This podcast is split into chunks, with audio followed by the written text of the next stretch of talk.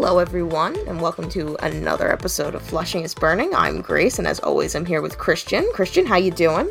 I'm doing well. the The Mets look a lot different today than they did last week. Yeah, um, that Escobar trade. I was in a movie when the Escobar trade happened, so the lights come up, and I look at my phone, and Escobar's gone. Which, like, Escobar seems like a great guy. I loved seeing him all over the place, but also they very clearly were taking away Escobar from Buck, who just could not stop playing Escobar. I think there's a little bit of truth in that. I think there's also a greater truth in that Escobar just doesn't fit on this roster very well. they the Mets have a lot of capable infielders, and Escobar, as well as he was playing in his new role in a limited capacity as a backup infielder and occasional uh, switch hitting uh, pinch hitter, that's the value you're going to get from him. And I think the Mets looked at him and said, this is as much trade value as we're ever going to get from an aging infielder with a large contract. And they found a taker that happened to be Billy Eppler's old team and said, "Hey, pitching prospects, sure, give them. Don't really care who it is, just just give them." I mean, the one the one guy was his name Crow. He's supposed to be very good, you know, and the Mets the Mets uh, farm system needed pitchers desperately. I'm pretty sure I have a decent, you know, there's a decent chance this guy's going to be a top 10 prospect by the time the next list comes out for the Mets. So it, it's it's a really good trade for trading Escobar away. Of course, immediately after that, Buck Showalter starts Danny Mendick over Brett Baty, which was like, what are we doing here?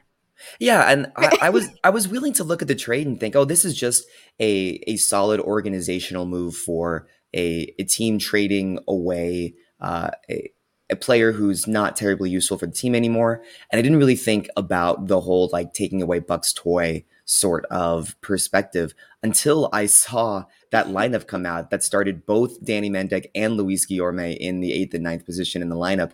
Uh, a game which they won, by the way. So maybe Buck knew something. Uh, well, I mean, like here's the thing. At this point, right, and we'll we'll we'll talk a little bit more about the the actual playoff chances. At this point, the Mets' chances are slipping more and more by the day. I don't see the value in playing. They won the game, but I don't see the value in playing Danny Mendick, a player who did not look super great in the minors this season thus far. Like he looked fine, but Brett Baty was Brett Baty when he was in the minors. And yeah, he got a little cold after that hot start with the ma- with the major league team. But also, you know what helps hitters adjust to major league pitching? Seeing major league pitching, and he can't see it if he's on the bench. And this was also theoretically a really important game to win. Philadelphia is the next team the Mets can take down in the standings. And any win against the Phillies is super, super important. You would want to start the best players available. And uh, Danny Mendick doesn't qualify under that. Sure, he's a nice guy. I don't know if he's a nice guy actually. I don't want to make that claim if I don't know him very well. Um, but yeah, it's a it's a curious start that screams more ego than it does uh, politicking. Yeah. Um, I mean, we can get into the the playoff stuff now. I don't know about you. I'm not fully out on the Mets making the playoffs, but I'm not feeling good about it. I I don't blame you for feeling that way. And I wouldn't blame anyone for going all the way out on the Mets right now. But here is the case that I'd like to make in in optimism in in the hopes that the Mets would make the playoffs because I had the the great fortune of working 9 to 5 this week West Coast hours which means I missed just about every Mets game this week. So I had the good fortune of not watching them play. I only saw the final scores and I saw that oh they outscored Houston 21 to 15 in a three game series lost two of those three games. But there's reason to believe that if you can outscore the defending champions by 6 runs in a three game series that you can hang with anyone there's also reasons to be optimistic that Max Scherzer is back to his form, that Justin Verlander is still 70 to 80% of the pitcher he was last year, and that's a great top two in the rotation. Francisco Lindor is finding his stride. Pete Alonso is back healthy. And I just saw the San Francisco Giants and the Cincinnati Reds each rip off 10 plus game winning streaks. I don't think either of those two teams is better than the Mets. And so why can't the Mets be the next team to rip off a 10 game winning streak? And if the Mets do rip off that 10 game winning streak, with the Phillies and Marlins potentially playing 500 baseball in the interim, that's five games that they can chomp away. And all of a sudden, the Mets are not in a wild card position because I think they're eight games back of a wild card position by the time of this recording. But they're certainly in the thick of it. And there's one great team in the National League, and everyone else is just kind of all right. Yeah, it's I'm not I'm not fully out. I want to make that clear. I do think there's still a decent shot they make it to the playoffs. I'm still I'll still watch every game that I I can, you know. Um but it's just it's one of those things it feels like we're reaching the critical moment, right? Like the next 2 or 3 weeks are probably going to be the point of no return. If they can't rip off even a if they can't win a couple of these series, because that's still the issue. They have not won a series on the road, and we'll see what happens tonight in Philadelphia. Today in Philadelphia, um, they haven't won a series on the road since April. That's bad, and yeah, everyone looks like they're turning it around. But at the same time, they they outscored Houston twenty one to fifteen. Houston, who haven't been as good this year as they've been in years past they still lost two of those games. It's not the number of runs you put up, it's the number of games you win. And if you're still going to you you can score 100 runs and still lose two out of 3 of those games if you score 99 in one game. It's yeah. just it, it's we're reaching the point now where I'm genuinely scared is what I would say. I'm not I'm not like, "Oh, that's it. Season's over." I'm like terrified because I think by middle July, we're gonna realize either okay, yeah, they can do this, or mm mm mm abort. Yeah, but the season's not half over yet. Like it's it's uh it's hard for me to to say that you know knowing the way this team is played and knowing that like the NL East is no longer the the dogfight that it was a month ago. It's now looking like a proper division with one great team, one pretty good team, and then two other teams fighting for relevancy. Like it's a tough road ahead, and it is exponentially tougher than it was even a couple months ago because of how much the teams are now separating in the National League. But we're not even 81 games into the season. And I, I think that's the one thing you have optimism for. You're right. If that 10 game winning streak happens in late September and not in early to mid July, then yeah, the Mets are probably cooked. But it hasn't happened yet. I, I'm I'm not at the logical point yet, but I would also completely understand anyone who has watched this team at all over the past month feeling so despondent because they have the visual evidence of a team that just isn't getting it done. They play up to their competition. And even in that Houston series, for example, they played really well all three games. They just happened to give up a lot of runs to a really good team that's also underperforming.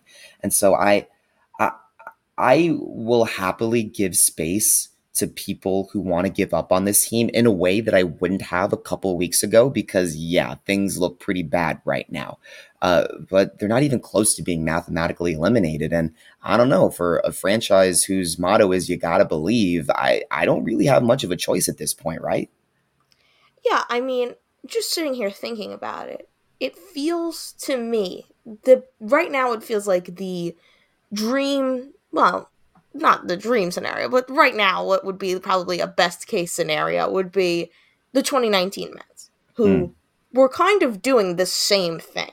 And then July, they just turned it on. They won, I think, 14 of 15 at one point, And then they traded for Stroman at the deadline, and they looked like they were actually going to compete. They ended up not making it, but I think it was by what? Three games? Which I have. I, I, I would have to go back and look at the actual standings at the time. I have to imagine that if there were three wild card teams at the spot, they would have been very close, if not in that third wild card spot.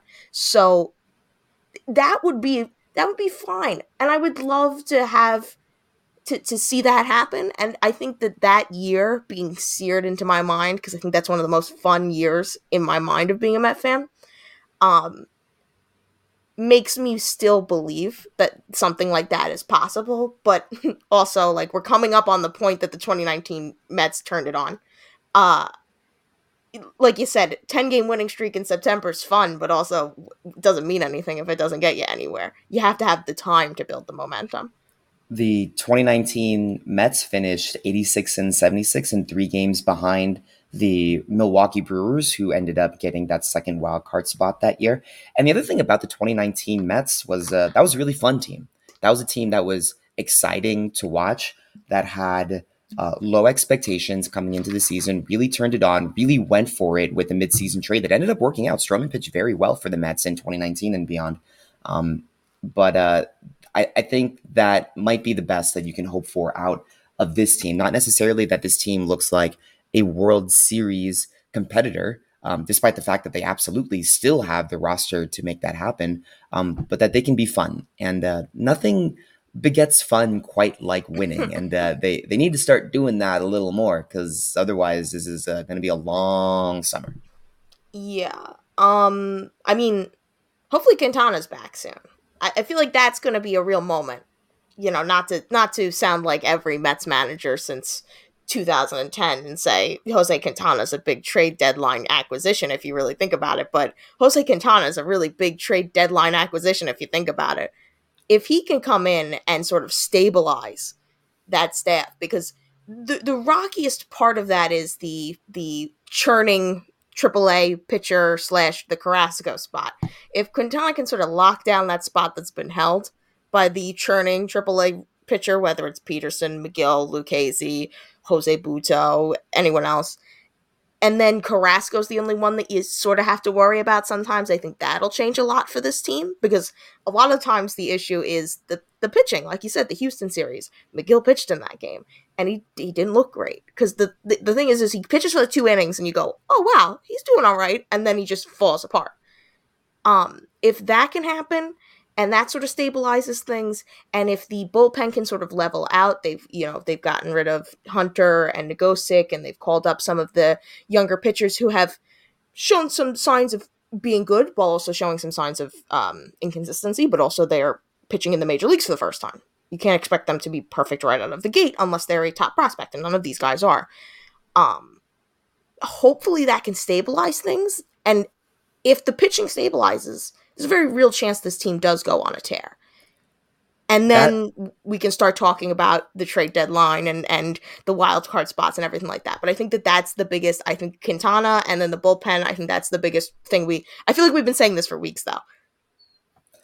That black hole spot in the starting rotation that you talk about being filled by Quintana, yeah, that that's the thing that turns a two game winning streak into a seven game winning streak, right? Because let's say that the offense figures it out and all of the Mets starters figure out a way to go six. If if you find a way to win a series and then that third game comes around and it's David Peterson pitching or it's Tylor Megill pitching, or it's Jose Butto or, or whoever you have up instead of a legitimate major league starter, the motivation just deflates and that two game winning streak all of a sudden turns into a nice series win, but it's two steps forward, one step back. And the Mets don't have the ability to take one step back. They can't afford to take one step back. They've taken too many steps back at this point in the season.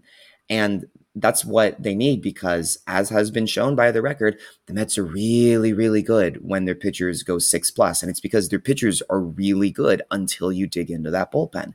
And so if they can find a way to plug in that black hole spot with a good cookie, with Quintana, with who knows, maybe David Peterson figured it out in Syracuse, then it's it's going to give the Mets the ability to turn those two game winning streaks into eight, nine, ten game winning streaks that we've seen from Cincinnati and San Francisco that have vaulted both of those two teams into very secure playoff positions. Now, that won't happen for the Mets. There, there's no way that the Mets can secure themselves into a playoff position until mid to late September at this point because they've just dug themselves so far into this hole, into what's looking like a pretty good division at the moment. It's not impossible though. All Star break's not here yet. Halfway point's not here yet. You never know what's gonna happen. Yeah. Um. I.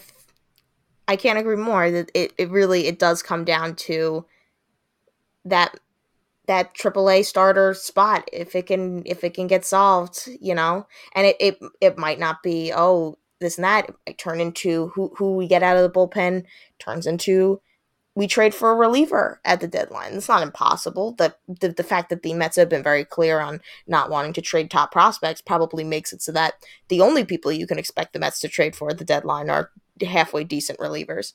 Um, it, it that could be the the make or break of it all, really. Um, we're we're we're right up at our arbitrary time limit, and instead of going wildly over like we usually do, why don't we take a break and then we'll be back. So, Grace, the holiest of months is coming to a close. By the time this airs, I believe there will be a couple days left in Pride Month. Uh, most of the celebrations will have come and gone. And I guess I'd like to ask how are you feeling about uh, this edition of Pride Month, both within the context of Major League Baseball and outside?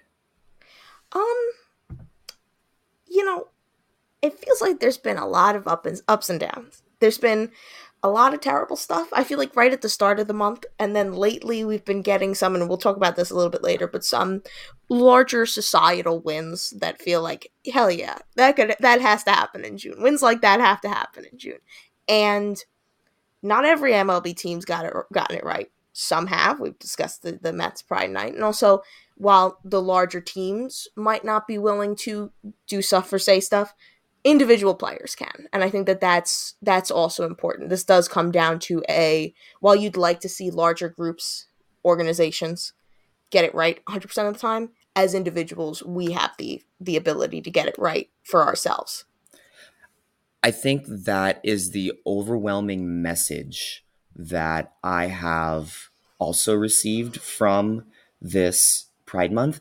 I've seen a lot of teams and a lot of people within the front offices of Major League Baseball try to do the right thing, try to say mm-hmm. the right thing, try to tiptoe the line between societal acceptance and their their financial statements that have an effective pride celebration within their stadiums but it's so hard to do that if you don't have player buy-in the players are the most important ingredient in this matter because they are the public facing entities of Major League Baseball. You can have a a great plan that Major League Baseball puts out. You can have a, an excellent party thrown like like the Mets did for example on their Pride night, but it goes to waste if the players themselves aren't buying in. And we've had a lot of examples of players who have very vehemently not uh, bought into to Pride Month, but we've also gotten some examples of players that we did not expect or have not voiced their support before that have bought into Pride Month, and I think it's worth it to to highlight uh, those players um, in in this segment. Yeah, I mean, um, the big one I saw this week was Chris Taylor of the, the, the very notably of the Dodgers, um, hosting was it was like a little um it was a little pride event that he he hosted i believe. Was it with his charity? He might have his own charity and and that was what he did it in conjunction with? Uh not sure. Um i, I think that's that's entirely possible. I don't think it matters either way whether it's with his charity or with uh, with someone else. The fact that he happily put himself in a photo op, very clearly supporting LGBT youth with colors in the back and a very nice uh, caption on Instagram, is commendable. And in larger society, that's the bare minimum. If you see like your friend post that on Instagram, cool, nice, good job, you. But like, you know, I, I don't think that's something that deserves applause, maybe a heart, but I don't I don't know how much that deserves. But considering that Chris Taylor represents an organization that fell so hard on its face during Pride Month, like the symbolism matters. And Chris Taylor is a beloved player in Los Angeles. He is a super utility player that has been there for a very long time. He has contributed a lot of wonderful memories to that team. He's a World Series champion.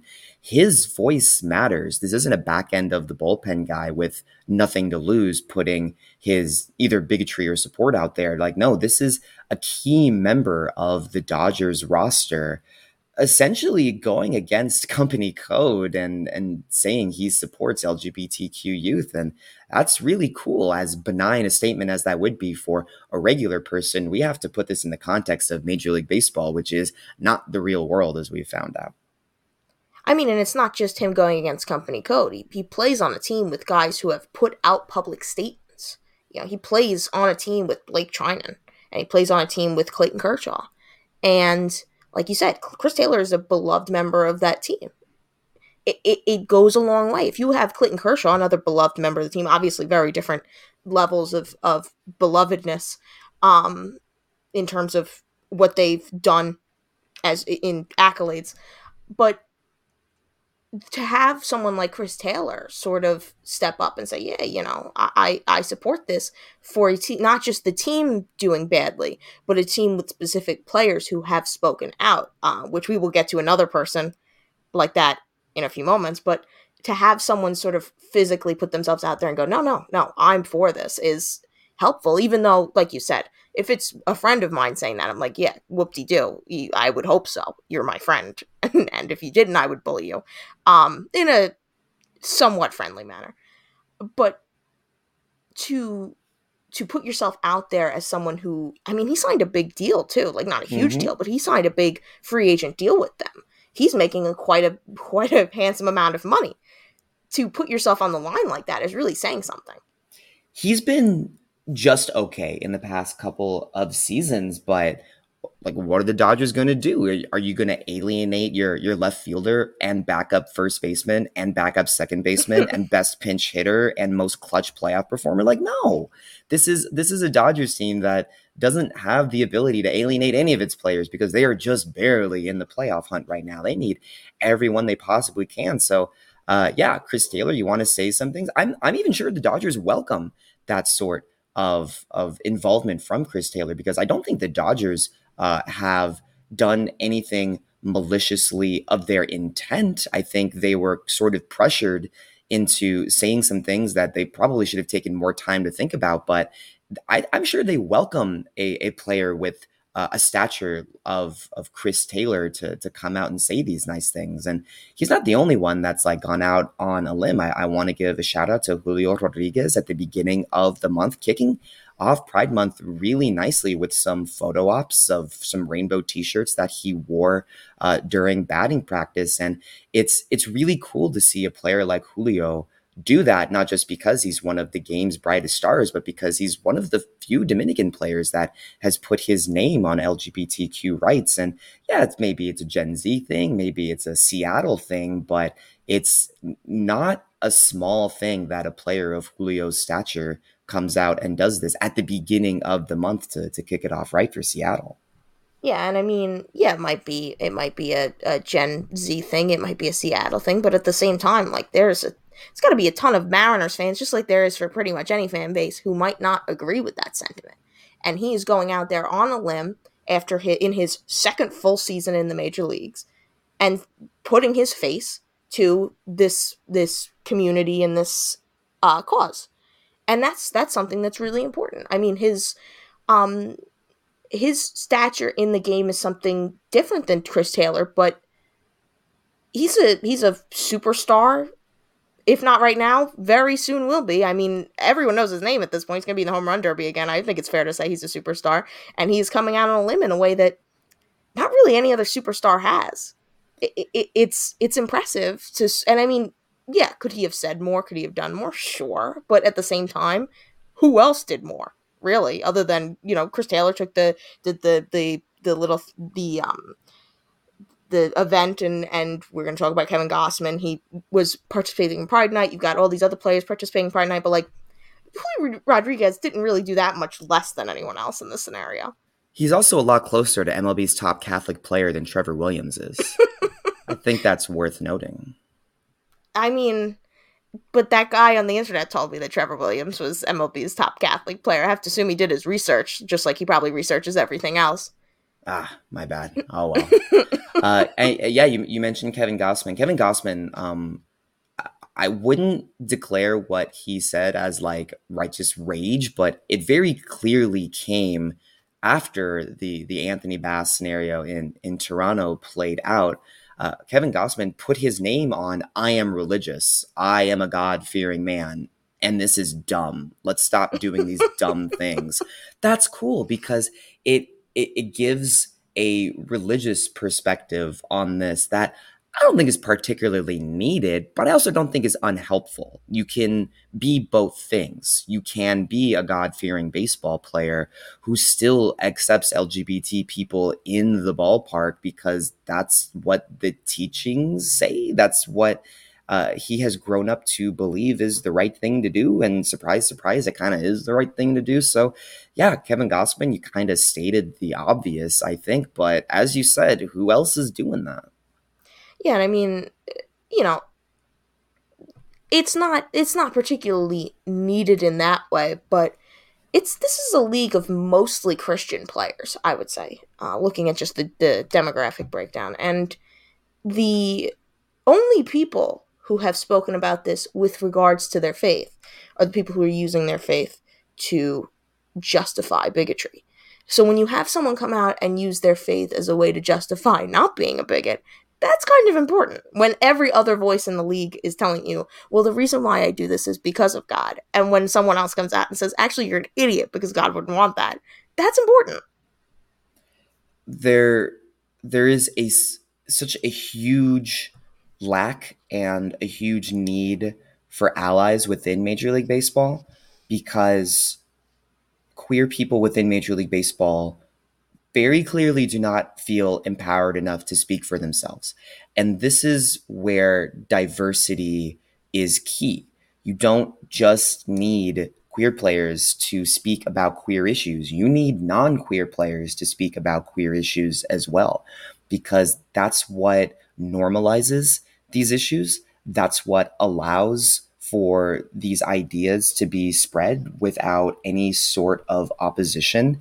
And that's what allows queer fans to be comfortable coming into the ballpark and giving uh, these teams their money, which is ultimately what these teams want. And so I want to absolutely reiterate that this isn't the responsibility of Major League Baseball as an executive organization or of these teams to just simply put out a nice plan and speak with queer people within the community about like what they can do better. A lot of responsibility falls on the players as well to have an open mind to speak out against injustice. And i don't necessarily blame players who may not have grown up around queer issues to be apathetic or to simply not think about these things but the least i can ask of you is if if you have some opinions that eh, might be a bit uncouth, maybe you should find a second opinion. Maybe you should talk to some people before, you know, saying it out in public.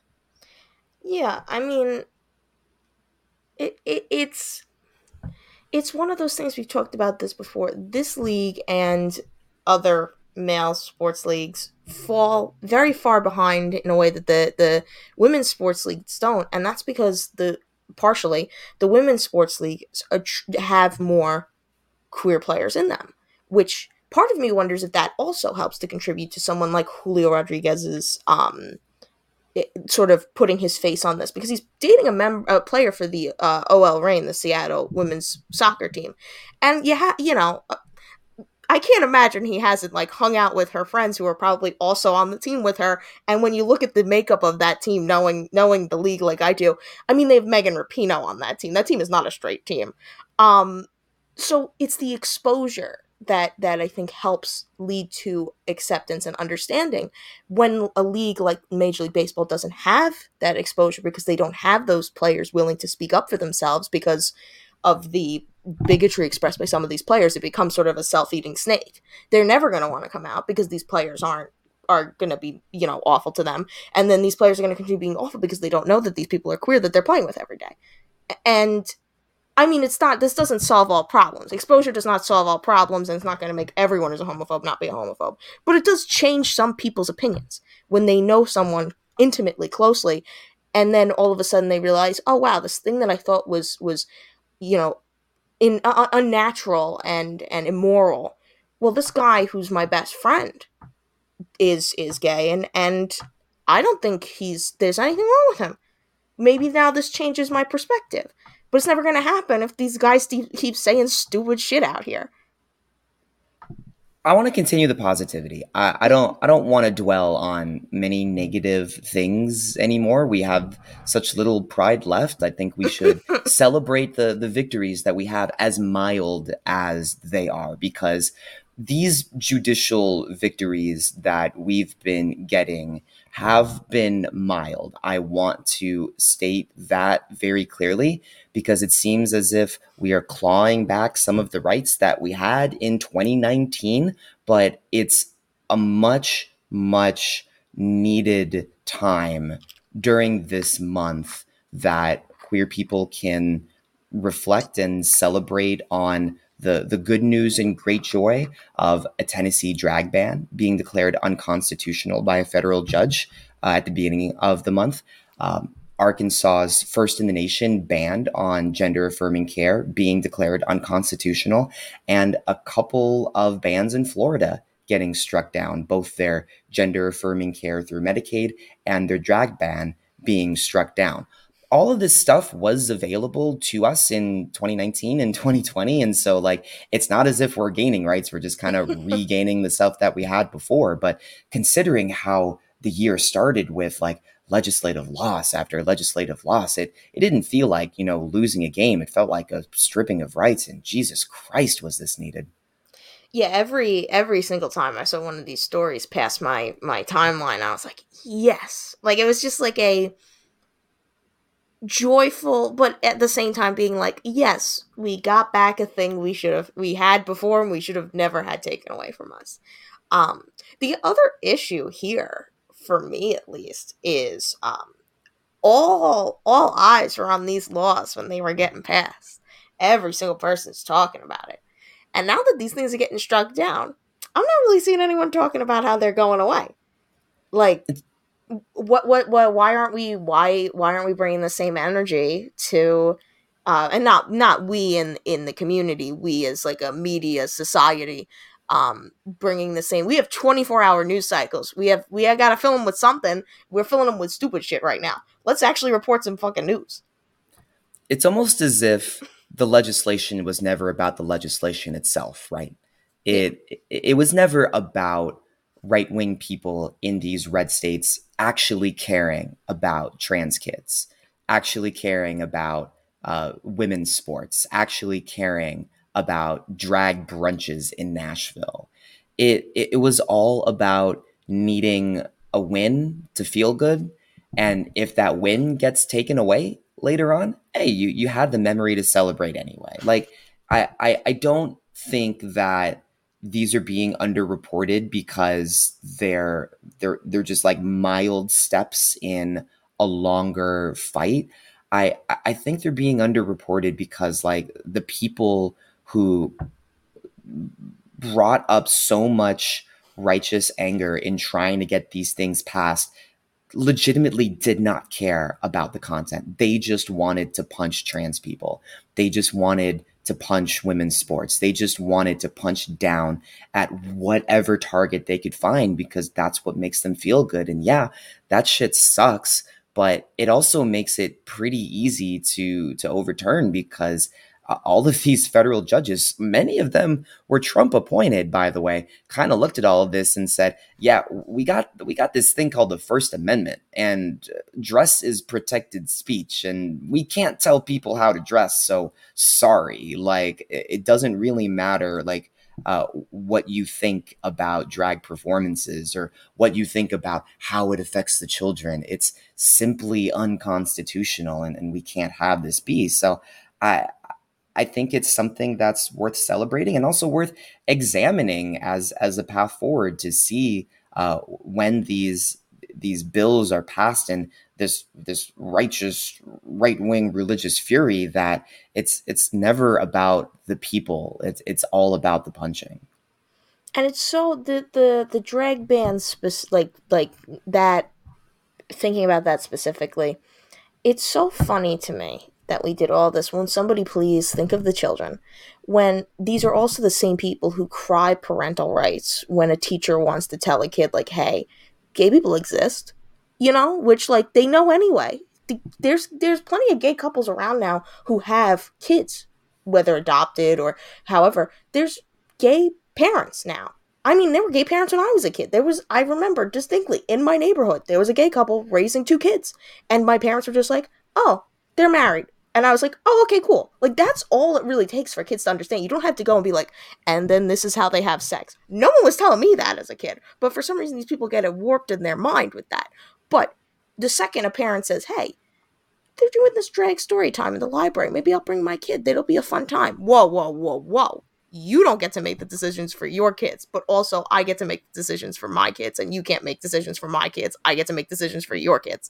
It, it's bizarre. And we keep, I said this last week too. This is the people who scream about small government who immediately want big government as soon as they find themselves being made uncomfortable by something. Yeah, it's a it's small government until it's something you don't want. It's uh it's no one ever said that these people were consistent. Some people said, but they're wrong. Um, uh, I, I, think it's it's well. The, the last thing I'd like to point out is that as positive as these um, as these decisions have been, it is worth pointing out that these decisions could also be easily taken to the Supreme Court and we don't necessarily know what happens beyond that. And I only say that because it's important to keep vigilant about what happens. Maybe Arkansas's first in the nation ban on gender affirming care makes its way to DC. And after that, it's entirely possible that no state can ban gender affirming care or every state can ban gender affirming care. Um, I, I, certainly hope it doesn't come to that. The Supreme Court could decide not to take a look at this and respect the decision of these federally appointed judges. Um, but the fight isn't over, and, and and that's the the last thing I want to say about this because I don't want to put a sour mood on what should be a very positive end to the holiest of months. Um, but uh, I just needed to to point that out for for the sake of consistency. Yeah, I I was thinking the same thing. It's there's always a chance that this does go farther. I mean, look, we're we're a year out from Roe v. Wade being uh, appealed. Anything can happen, you know. And Roe v. Wade had been set in stone since 1972. Oh, no one's ever overturning that, and then it happens. So, it, you know, these wins are great, and we can celebrate them right now. But at the same time, if Roe v. Wade can get overturned, this shit can get overturned. Indeed, indeed. What else can get overturned is the end of this segment. So we're going to come back in in Act Three with some lighter fare. Okay, and we're back. Um, Christian, I, I understand Christine. We're getting another questions from Christine segment. I got a text at 1 a.m. maybe a few days ago. Uh, the contents of the text was a short form video from YouTube from YouTuber Vegas Starfish, who is apparently a very well renowned Vegas historian talking about the scheduled demolition of the Tropicana Hotel. And she goes over why the Tropicana Hotel has such a bad reputation nowadays. It smells like cigarettes. The upholstery hasn't been changed in many decades, apparently. No one goes to it. And because no one goes to it, room rates are very, very high. It basically only exists as a nostalgia piece on the strip. And then she mentioned very, very briefly at the end that it's going to be demolished for quote unquote our new MLB team. And that's when Christine followed up her text message with, What's Vegas MLB team going to be? And uh, that's a great question because I think there there is a short answer that provides a framework, and there's a long answer that is a lot more complicated. So, Grace, you've declared the Oakland Athletics your American League team. Can can you give us an update on on what's going on with their prospective move to Las Vegas? So, I mean, we saw the Rob Manfred press conference. I don't want to first. I want to say I don't purport to be an expert on this. I've the the news makes me very sad about the A's. So every time I read it, I'm depressed.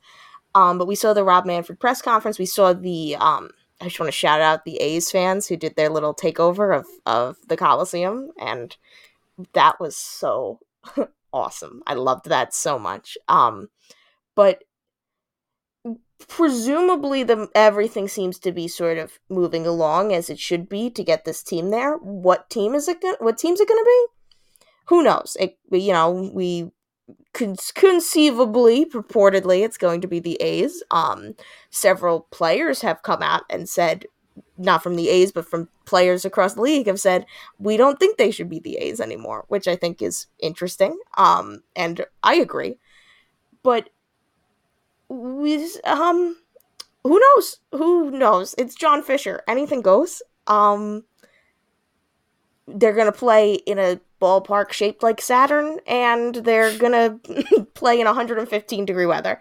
It, nothing makes sense. Everything's terrible. On a seven acre plot of land that's away from where all the activity happens in the strip by the way it's uh it's so weird because um first of all, like Las Vegas m- kind of makes sense as an MLB destination just because it's turned into a big league sports city with the Vegas Golden Knights succeeding beyond anyone's expectations there and the Raiders, you know, being there as well. The doesn't matter what NFL team is there. If an NFL team is there, you're kind of a, a big league city regardless. So like I understand the desire for Major League Baseball to put a team there, but I would understand it better as an expansion team because it doesn't make much sense for Major League Baseball to accept the reality of a team moving away from the Bay Area, one of the five largest markets in the country, to Southern Nevada, who I don't even think has a million people in that market. Like, it, it doesn't make sense from a television revenue standpoint. It doesn't really make sense from a sustainability standpoint because who knows if Las Vegas is going to be here in 30, 40, 50 years. And you would think that, like, a city so flush with cash like Las Vegas, who's willing to give $380 million to a team like the A's to move there, would be able to pony up an expansion fee. Like MLB isn't going to get an expansion fee from the A's moving to Las Vegas, and so you got to find another sucker of a city to pay the you know three, four, five hundred million dollars to expand a thirty first or a second, thirty second team there.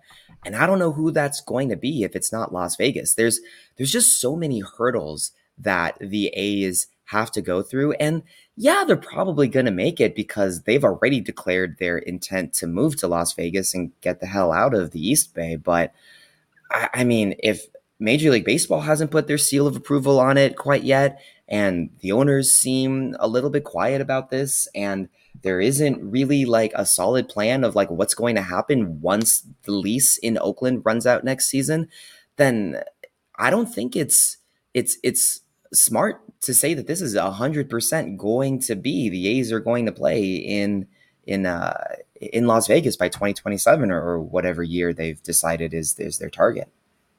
I mean, whoever said that the MLB was smart? The MLB. I sound like an idiot. Um, but it's it, it's it's stupid. It's entirely stupid. Nothing here is like they have the the plot of land which is way smaller than what they like correct me if I'm wrong, this is way smaller than what they would have gotten in, in Oakland if they just worked with the city. Um, the city keeps getting money for this for Howard Terminal project that now is not going to include the A's. Um, and I think that the total amount of money they have for that now is more than what the the Fisher got for moving to Vegas in that land deal. Um, it, it's it's stupid. Um, and like you said, there's really been nothing we've heard from the owners on this, which is a little weird. Um, you know, obviously, I don't. I'm trying to think. The last time that the league expanded or a team, last time a team moved was the Expos to Washington. I was seven. Um, so I really don't remember what the process was and wasn't really tuned into like the political maneuverings at the time. But um, it, it feels weird with everything we know about the league now that uh, nothing would come out from, and we know at least one person who's going to be in the committee. We know, I believe it's the Brewers owner, I believe, is going to be part of the committee discussing whether or not to approve this. Um, but it feels weird we've gotten no other information, whether it be the other two, I believe it's three or four people on the board, so the other people's names in that committee, or any sort of opinions from the the the league itself, other than Rob Manfred being a smarmy asshole and the players being like Bryce Harper coming out and being like, "Hey, I hate it." Um, so it, it's this is all very weird and like a little too quiet it feels like it's gonna happen, but at the same, if this thing fell apart at any moment, I would not be surprised because it feels like it's being done really roughshod. And the clock's ticking too. Yes. Like it's it's hard to build a stadium in four years, especially when there's a hotel that is sitting on the spot that you're going to build your stadium on without an environmental review, without the guaranteed money. Like it, it's it's not just a rough shot plan; it is a rushed rough shot plan and uh, that's how Vegas was built. So I guess it fits for the city, but it's uh, it's, it's not looking great. Um, I, I, agree. I, I think I would put my money on the A's moving to Vegas um, instead of staying in, in Oakland. But yeah, that's uh, that's going to be really sad. But uh, let's let's stop being sad because I don't want to be sad anymore. Grace, you got a movie for us? I sure do. Uh, last week of Pride Month, so I was looking. The one of these movies I actually wanted to recommend last week. Um, but I wanted to find the, the right movie to pair it with, and I wasn't able to. And then this week I watched something for the first time, and I cried so much at the end. And I went, perfect, perfect duo. So the movies I'm going to recommend this week, one is called, I want to get both of their names right. So one's a documentary, an English language documentary from America, and the other one is a French film. So the documentary is called um, Common Threads Stories from the Quilt which is a documentary from 1989, um, made by actually the two guys who did The Celluloid Closet. A big fan of their work. Um, and it's about the AIDS quilt that they put together in the late 80s to sort of both commemorate and, as an activist, sort of look at how many people are dead thing. Um, and you're doing nothing. Very moving documentary. It sort of goes through, it's five different stories. So it's um, three gay men, a black man who was a former intravenous drug user, and a 11 year old kid with hemophilia. When the documentary is made, all of the people being covered are dead, but their their loved ones are, you know, sort of talking about both who they were as people and what they went through. Um, and it's very powerful. Um, it, it it's an hour it's very short. It's an hour and 19 minutes. And it is a gut punch of a film because it's it's one of the most heartbreaking things is that one of the stories is being told by like it's about a gay man it's being told by his lover who also has aids. And you're basically looking at him as he's dying telling the story of the man he loved who died um, which is emotional in and of itself. And then there's it, what I loved about it is that it has somehow aged so well because at the time it was a movie about a living document that in and of itself was a living document basically as both a documentation of the quilt and also as a piece of activist art basically saying like we're dying. There's there there they say at the end there will be an end to this one day but there's no end right now people are still dying and now we are 40 plus years out from the first AIDS case. People are still obviously getting HIV and, and, and AIDS and everything, but it's at a much low, lower level. There's more medication, there's more ways to sort of protect yourself. So it has morphed into sort of this document that's basically a snapshot of time while also being a reminder that these aren't just numbers. Because when you look at something from the past you tend to any sort of epidemic or anything like that you look at the numbers you go oh my god so many people died.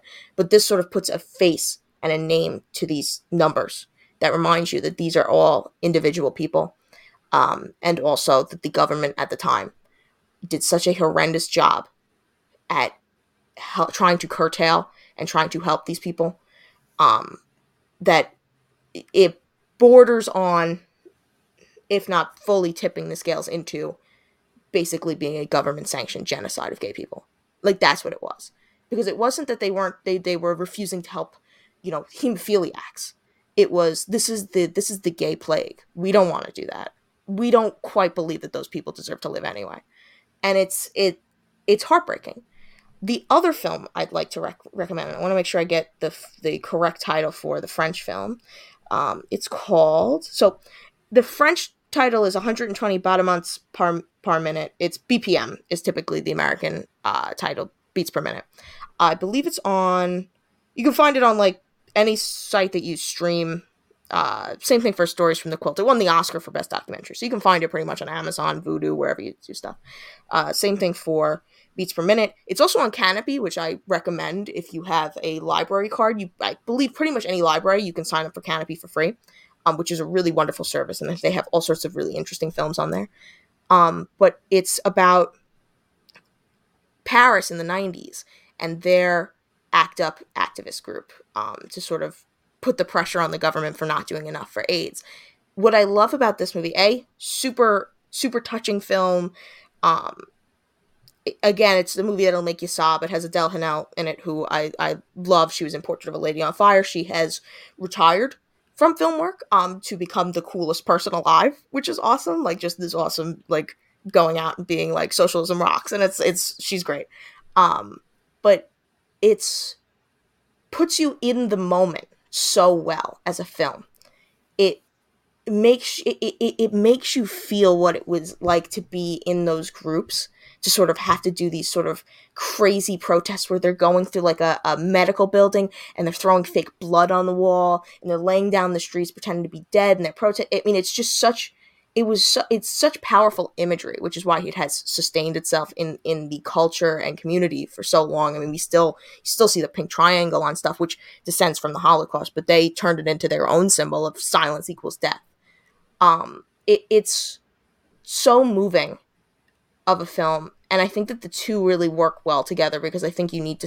the, the documentary touches on ACT UP, but it was the work of groups like ACT UP that got us to the point that we were able to sort of pressure the government into finally acknowledging it. And I mean there's a ton of there's tons of AIDS related media out there that you can watch because obviously huge story. People are are really especially the community filmmakers in the community, uh, artists in the community really touched by that story because it is so recent and it's it, there's a whole generation of people missing in the community really that are that are gone.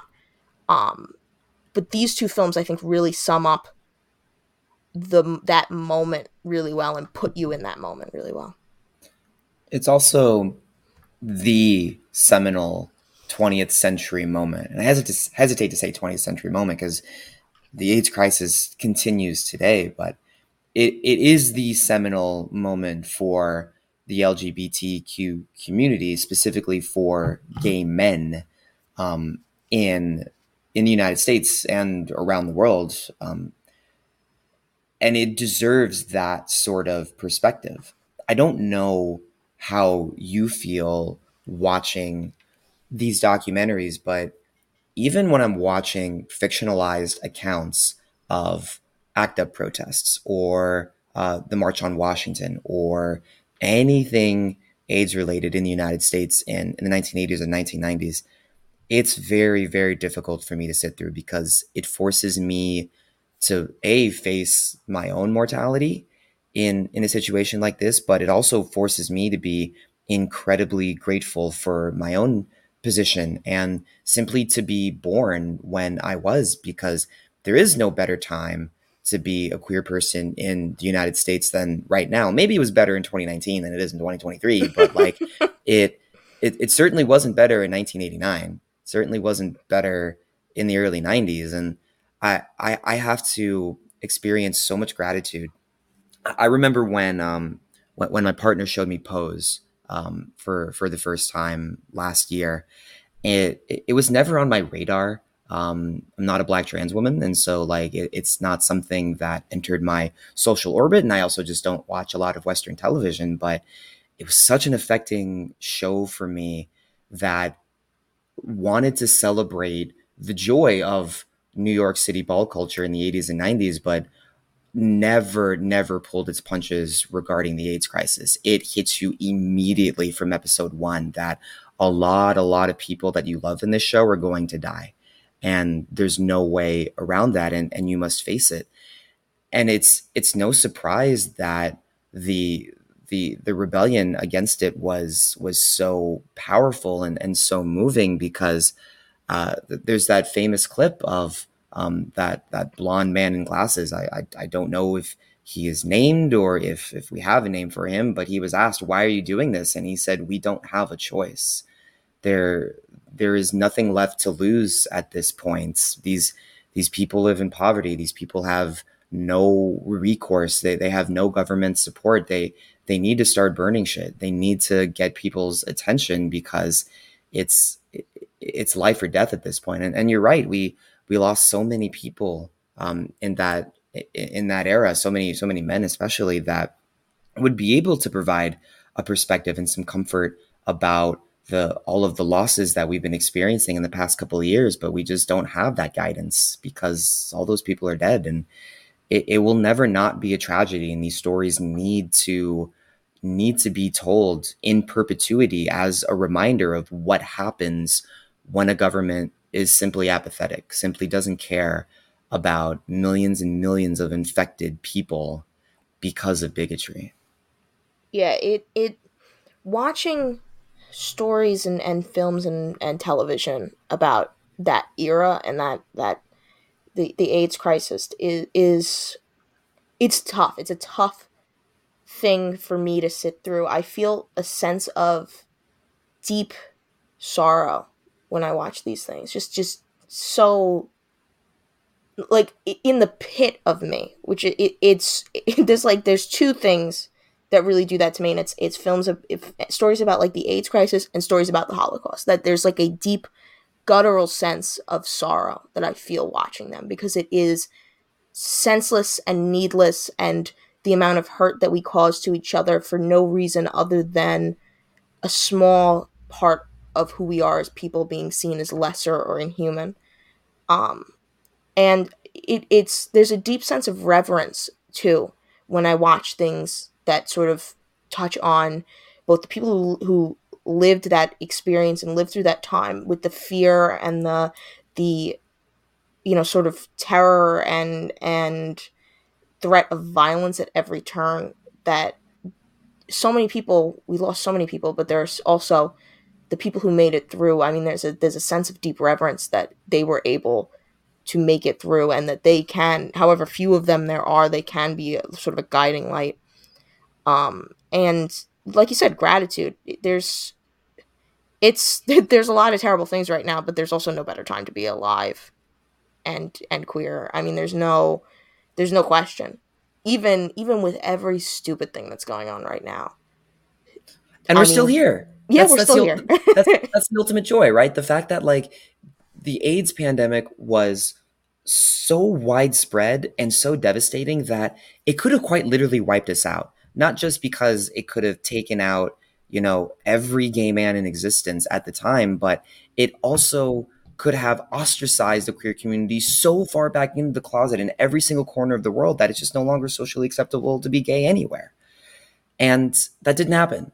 Like we we overcame that and we're still fighting. There's still stuff to fight for but the uh the stakes don't don't seem as high. And that's that's such a huge blessing. This isn't a life or death scenario for for me anymore. There, there, there's there's still you know life death scenario for a lot of trans people around, and that's why we need to keep fighting and keep supporting our, our trans brothers and sisters. But it's it's uh it's it, it doesn't feel as dire, and I I I also can't say that with any sort of accuracy because I wasn't alive in the 80s to experience this. But if if these if this media that that we're watching holds any sort of water, then yeah, yeah, you're right. There's no better time than right now and not to not to do a full circle corny tie back but and that's what pride means to me like what we discussed in the first episode of pride this month. was this was supposed to be a happy episode grace we were supposed well, to be I'm celebrating how good these movies are i'm good well i'm good i'm glad about that all right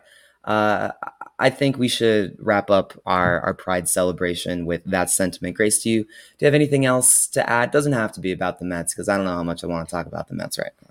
Uh yeah, I mean they're they sure are playing today. Um but they're playing at the same time as the Liberty and right now I'm way more committed to the team that just absolutely blew the doors off the Atlanta Dream. Um, I guess you know what I want to say. Pride Month is ending, but much much like Christmas, Pride is a feeling in your heart, and Hmm. every month is Pride Month if, if you want it to be. No, that's nice. Well, hope the hope the Mets can have a much better Pride Month uh, going forward if, if that's indeed the sentiment. Uh, thanks, Grace. Thanks everyone for joining us. Um, have a happy rest of your month, and we'll see you in July.